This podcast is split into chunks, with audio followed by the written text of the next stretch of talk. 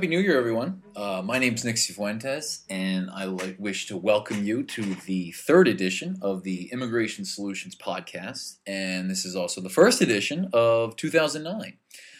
So, really, um, you know, we're really proud to continue to present up to the minute news and information in a fluid and timely manner that impacts your daily decision making as it pertains to business immigration. You know, when you think about it, our website is worldwide and it's growing all the time. We have a readership numbering in the thousands from all business sectors interested in our news and services who read our material, visit our blog and website daily, and most importantly, they listen to this monthly podcast. You know, and that kind of walks me into another feature that I'd like to talk about really quick is is um, some of our targeted advertising opportunities we have. You know, we in 2009 are really going to look to grow quite a few sectors of this site. And the way 2008 went for us, which was fantastic, we really looked to just double that come 2009. So, you know, with our media kit that we've put together, and you'll be able to find that at our website, immigrationsolution.net. You can find that in the footer of the website where it says advertise with us. And you can also find it on the blog on the right hand side. Uh, it's in a little picture that says Media Kit. Just click on that, take a look. Uh, we really want to give you the opportunity to take your product, to take the service you offer, and and really streamline that and offer it in a unique manner through our site to our users because the, the opportunity there is tremendous. So what I'd like you to do is go ahead to the site, take a look at that, and then please call or email me. Uh, probably email is probably the best bet to reach me, and you can reach me at n cifuentes, which is n c i f u e n t e s at immigrationsolution.net. get started uh, with the third edition of the Immigration Solutions podcast, we're going to mention a new hospitality EB5 investment opportunity in the United States. Um, it's a really exciting opportunity to invest about 500,000 US dollars in a new 80 unit hotel and restaurant project near the Bradley International Airport in Connecticut and become a lawful permanent resident of the USA in the process. The EB5 employment based immigration category is for Im- immigrants seeking to invest substantial sums in new business in the United States. It will give each investor the security of permanent U.S. residence without repeated visa applications. It may provide an avenue toward citizenship after five years. With a green card through an EB5 investment visa, you will have the flexibility to take any job or keep your existing job if you currently are holding a work authorized non immigrant visa, run any business, retire, and live anywhere in the United States. You know, you can avoid quota backlogs and other immigrant visa categories by seeking permanent residence through this historically underutilized visa category. You have access to the same benefits enjoyed by U.S. citizens. The uniqueness of the property for this project is evident, as it is where the majority of businesses are located in the area, and it's exploding with new businesses even in these economic times, with approximately 15 million square feet of industrial and office space within a quarter mile of the site. Within 200 yards of the property, Walgreens has constructed a 750,000 square foot distribution center set to open shortly. This property will enjoy both the airport business and the surrounding commercial business. This investment opportunity has a considerable potential for growth, and due to the large size of the lot, could possibly handle even double the number of existing hotel rooms. Additionally, there will be 3,600 square feet freestanding chain restaurant that will be open seven days a week for breakfast, lunch, and dinner, as well as late night entertainment. There are a limited number of EB5 investment opportunities available for this project. And if you're interested in taking advantage of this, we'd ask you to please contact Tim Martin for more information. You can contact him at ctsuites at yahoo.com. That's spelled C T S U I T E S at yahoo.com. Or you can visit the website at www.bradleyinternationalhotelventures.com. Again, that's www.bradleyinternationalhotelventures.com. And if you like to reach Tim by phone, you can also reach him at 860 392 8565. And also, Immigration Solutions is available for inquiry or legal consultation pertaining to the EB5 investor visa process. So if you have any questions about this or the EB5 process in general, please contact us at info at immigrationsolution.net. But you know, people get all emotional, and sometimes, man, they just don't act rationally. Oh, they think they're just on TV. The EB5, a creative solution to green card quota backlogs, by Brandon Meyer, associate contributing writer. The system for allocating employment based immigrant visas is broken. The January 9, 2000 visa bulletin issued by the Department of State continues to signal interminable waiting periods for those hoping to apply for permanent residence, specifically in the second and third preference categories for Chinese and Indian nationals. I have previously written for ILW.com that a large basis for this mess stems from the temporary expansion of the H 1B cap from 1999 to 2003. Short of a major modification in the way immigrant visas are allocated, combined with a substantial increase in total numbers available, there is no relief in sight. Many obser- observers are predicting comprehensive immigration reform legislation in 2009 to solve this problem, although I unfortunately believe that such a program is unlikely for the foreseeable future. The best that may be achievable in 2009 may be piecemeal relief in specific areas, such as relief for nurses and other healthcare professionals. So, what does one to do while stuck in a green card K that is seemingly without end? One could continue to wait around for a long promised comprehensive immigration reform to set them free, or they could continue to wait for their priority date to be someday become current. After all, many thousands of people have been waiting for several years in this endlessly absurd state of limbo. So, what are a few more years awaiting? Unfortunately, weighing the improbable, which is comprehensive immigration reform, versus the unreliable, which is the sustained forward movement of any priority dates, has become an unacceptable choice of these many thousands who suffer from day to day uncertainty that the broken immigrant visa system breeds. Time is too precious a commodity to waste. Some fresh ideas are needed to offer meaningful solutions to those who have been long suffering in the twilight zone of the immigrant visa allocation system. Potential outside the box solutions to the problem of the immigrant visa quagmire do exist, and they are frequently overlooked by many immigration practitioners, accustomed to seeing the world as a linear path that starts with an H 1B, grows into a labor certification, leading seamlessly to an immigrant visa petition, then happily commencing with the issuance of a green card after the approval of an adjustment of status application. To be sure, many people have benefited from this straightforward, conventional approach. However, if you're an Indian national staring at the January 2009 visa bulletin reading that only individuals in the third preference category with a priority date of October 5th, 15th, 2001 or earlier are eligible to apply for permanent residence, this straightforward approach may seem more like a perpetuation of an endless nightmare. Even second preference Indian nationals looking at an eligibility date of July 1st, 2003, only a mere five and a half years ago, must be wondering whether the Iraq War will both begin and end before their priority date becomes current. So, what can be done to avoid the uncertainty and slothful movement of the employment based priority dates? Marriage to a United States citizen is one approach, but one that will not be the focus of this article. Instead, I will argue that individuals stuck in priority date limbo should consider the EB5 category for immigrant investors, subject to the independent advice of financial and tax professionals, and after conducting thorough due diligence before proceeding. Annual allocation of immigrant visas in the EB5 category is 10,000, not less than 3,000 of which are reserved for investors in so called targeted employment areas, and 3,000 reserved for investors in USCIS's designated regional centers. There is no current backlog in the EB5 category, nor has there ever been. I would argue that the EB5 program now presents a potential end around of the grinding backlogs that persist in the second and third employment based immigrant visa categories. Am I really suggesting that the EB5 category now represents a credible alternative to employment based immigration in the second and third preference categories? The one that requires a $1 million investment and plagued by nearly 100% denial rate in the recent past? Yes. There are now many viable investment options that either qualify as an EB5 regional center or as an investment project within a targeted employment area. Qualifying regional centers and targeted employment area projects require an investment of $500,000 and do not mandate active management of the EB5 enterprise.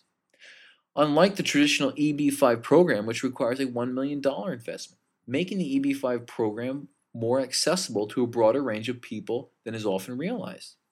Secondly, many of the problems that haunted the early days of the EB5 program have seemingly become overcome. Practitioners have become more skillful in preparing successful EB5 petitions, while marginal EB5 projects have disappeared from the landscape through natural selection.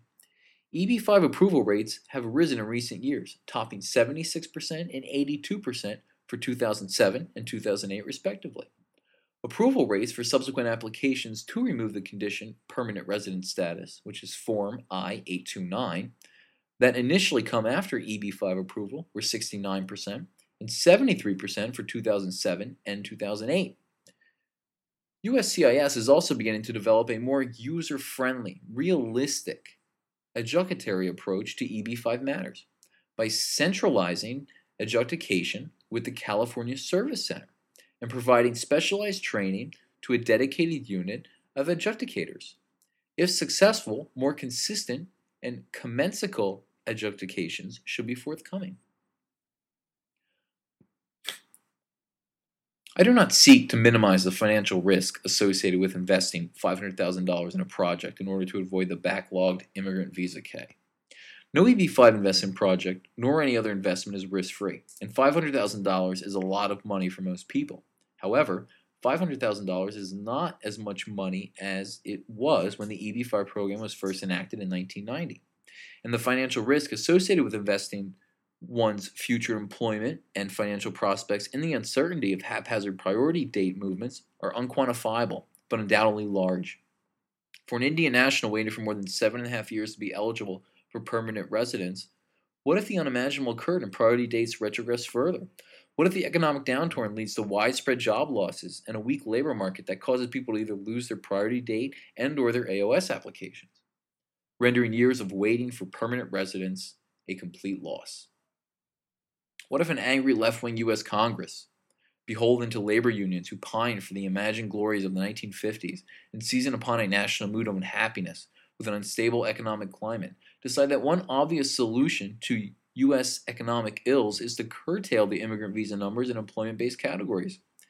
In the zero sum logic that often passes for insight in trade and immigration debates, many politicians can easily equate curtailing immigrant visa issuance by 75,000 as a surefire method of creating 75,000 jobs for U.S. citizens. The knock on effect for current priority date backlogs would be immense. Given the present backlogs that plague employment based immigrant visa issuance and uncertainties with the world economy, whatever trade and immigrant laws it laws the US, Congress may enact in response investing in qualifying regional centers, or targeted employment areas project may serve as an excellent hedge for individuals stuck in the priority date quagmire. Pursuing an immigrant visa through the EB5 program does not require an individual to abandon any pending or approved labor certifications. Immigrant visa petitions, such as the I 140 petition or pending I 485 application that a U.S. employer has filed on their behalf. Individuals pursuing permanent residence through both conventional employment based methods and the EB5 category can pursue these options concurrent, essentially seeing which process gets them to the finish line first. Currently, the race is something akin to a race between the tortoise and the hare. With no current backlogs, processing times currently averaging seven and a half months, and with premium processing a possibility in the future, becoming the beneficiary of an EB5 petition may save individuals stuck in the priority date limbo several years of time and, more importantly, uncertainty. Once the EB5 petition and the following green card applications are approved on a conditional basis, a beneficiary can apply to have the conditional aspect of permanent resident status removed 90 days prior to the two year anniversary of the grant of conditional permanent residence. At current processing times, an individual may navigate the entire EB5 process from initial filing to the bestowal of permanent residence without conditions in approximately three to four years.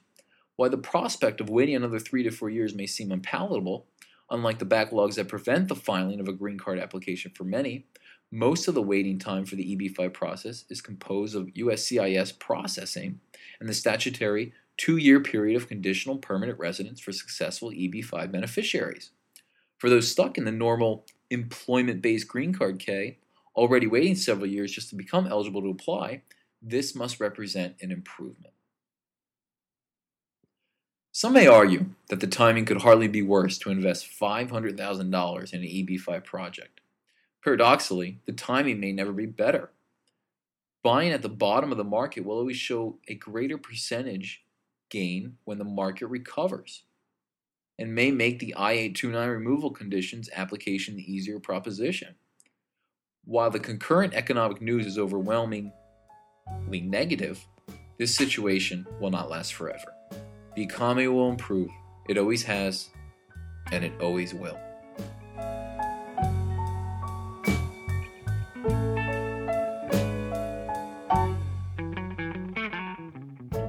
Prelude to the H 1B filing season.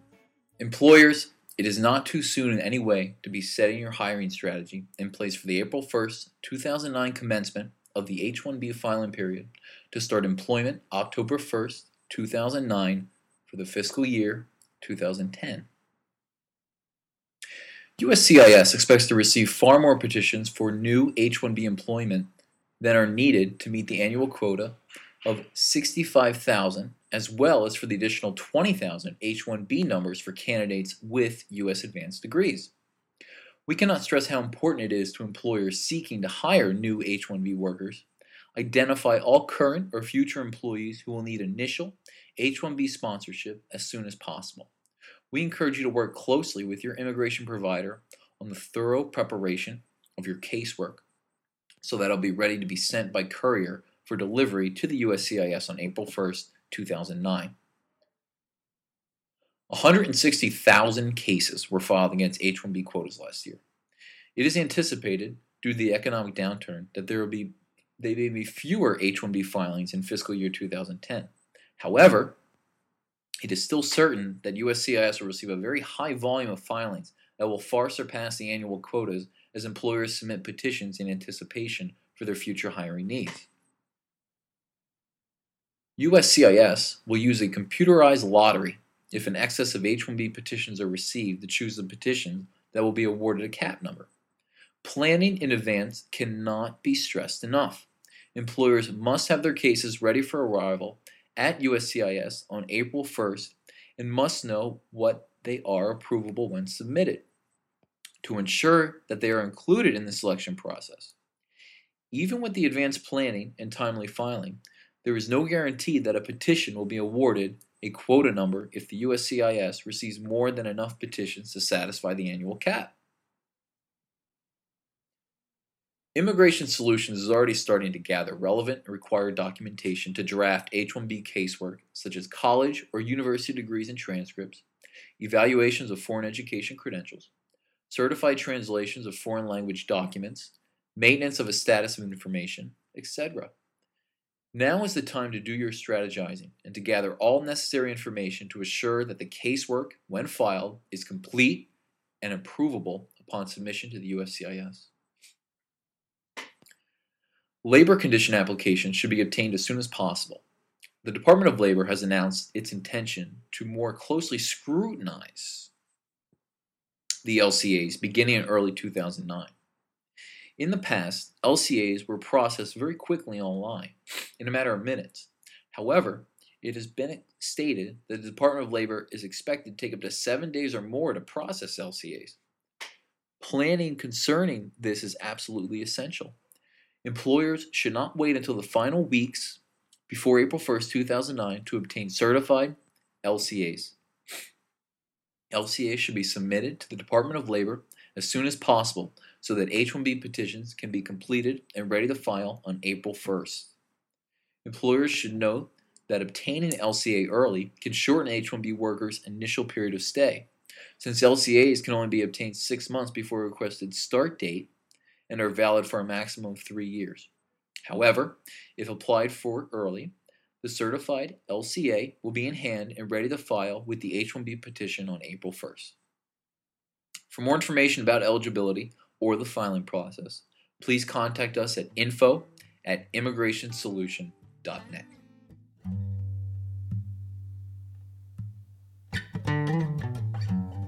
One thing's for certain that I can see.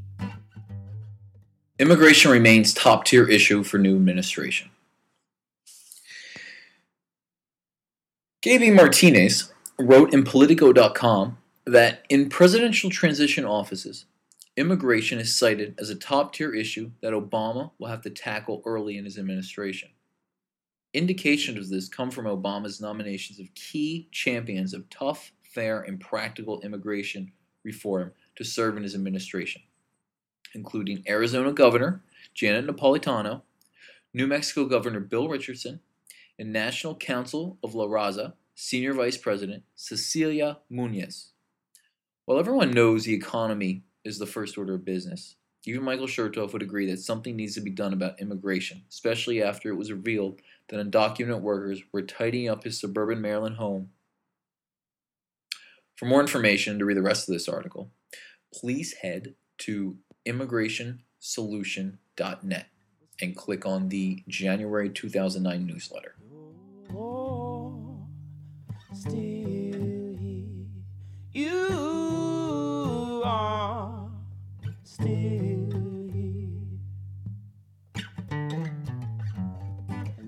Settlement opens up amnesty for tens of thousands of immigrants. Turkish immigrant Erkan Aydin, in his office at the Anaheim car dealership, is now eligible for amnesty under the class action suit settled in September. For two decades, Anaheim businessman Erkan Aydin has taken on a task of unimaginable for most immigrants like himself, trying to convince the U.S. government that he was here illegally. Aydin, 50, arrived in the United States from his native Turkey with a valid student visa in 1981, but fell out of legal status when he failed to enroll in school. The customer service representative has a powerful reason why he wants to be considered an illegal immigrant. It would make him eligible for amnesty offered to 2.7 million illegal immigrants under the 1986 immigration reform law.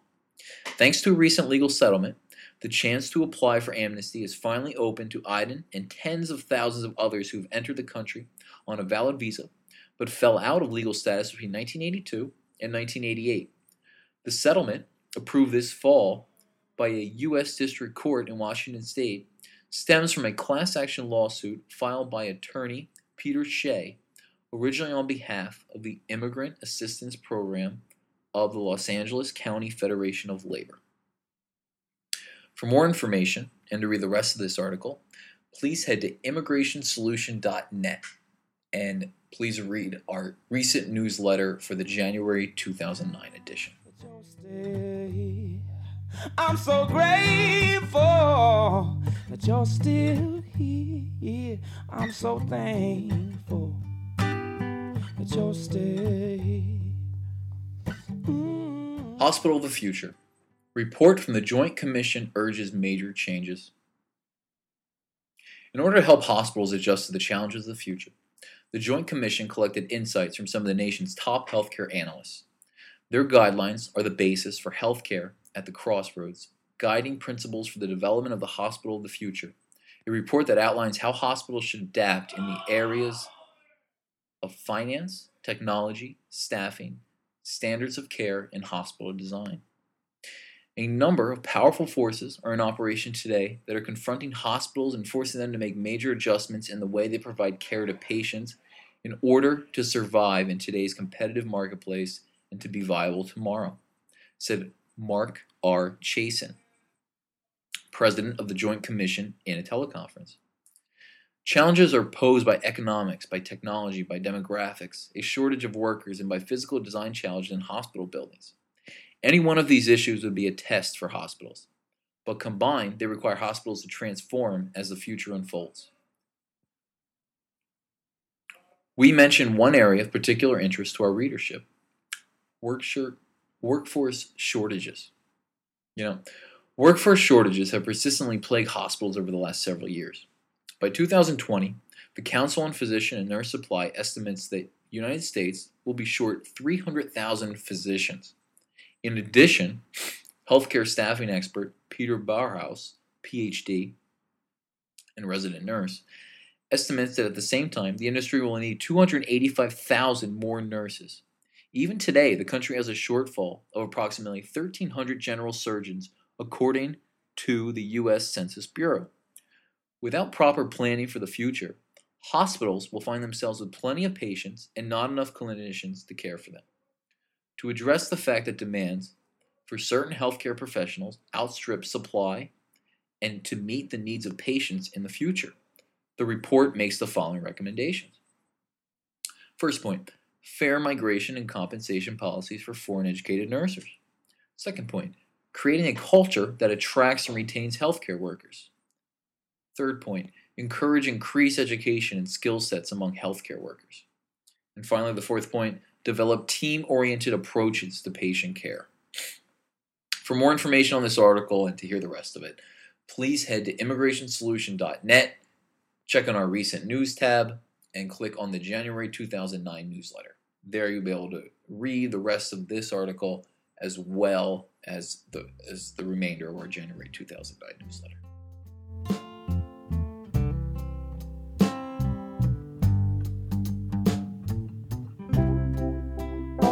Try. Well, I hope you enjoyed the podcast as much as we love putting it together.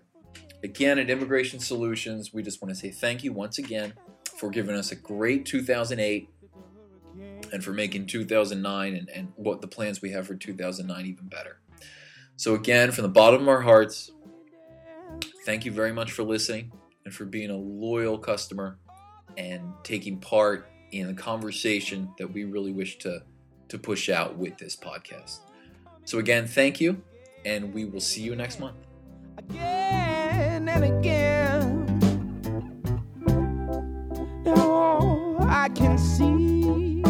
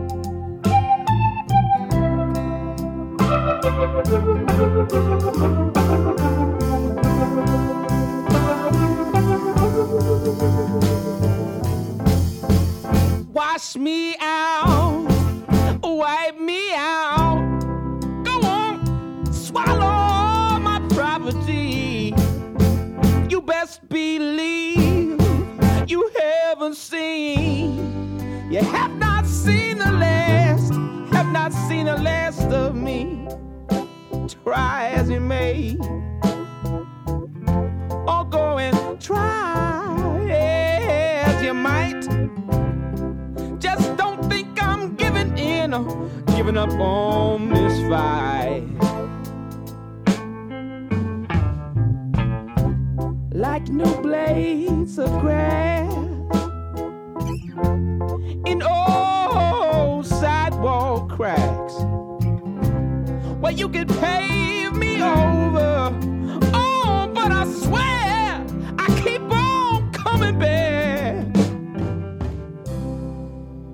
if I can't stay?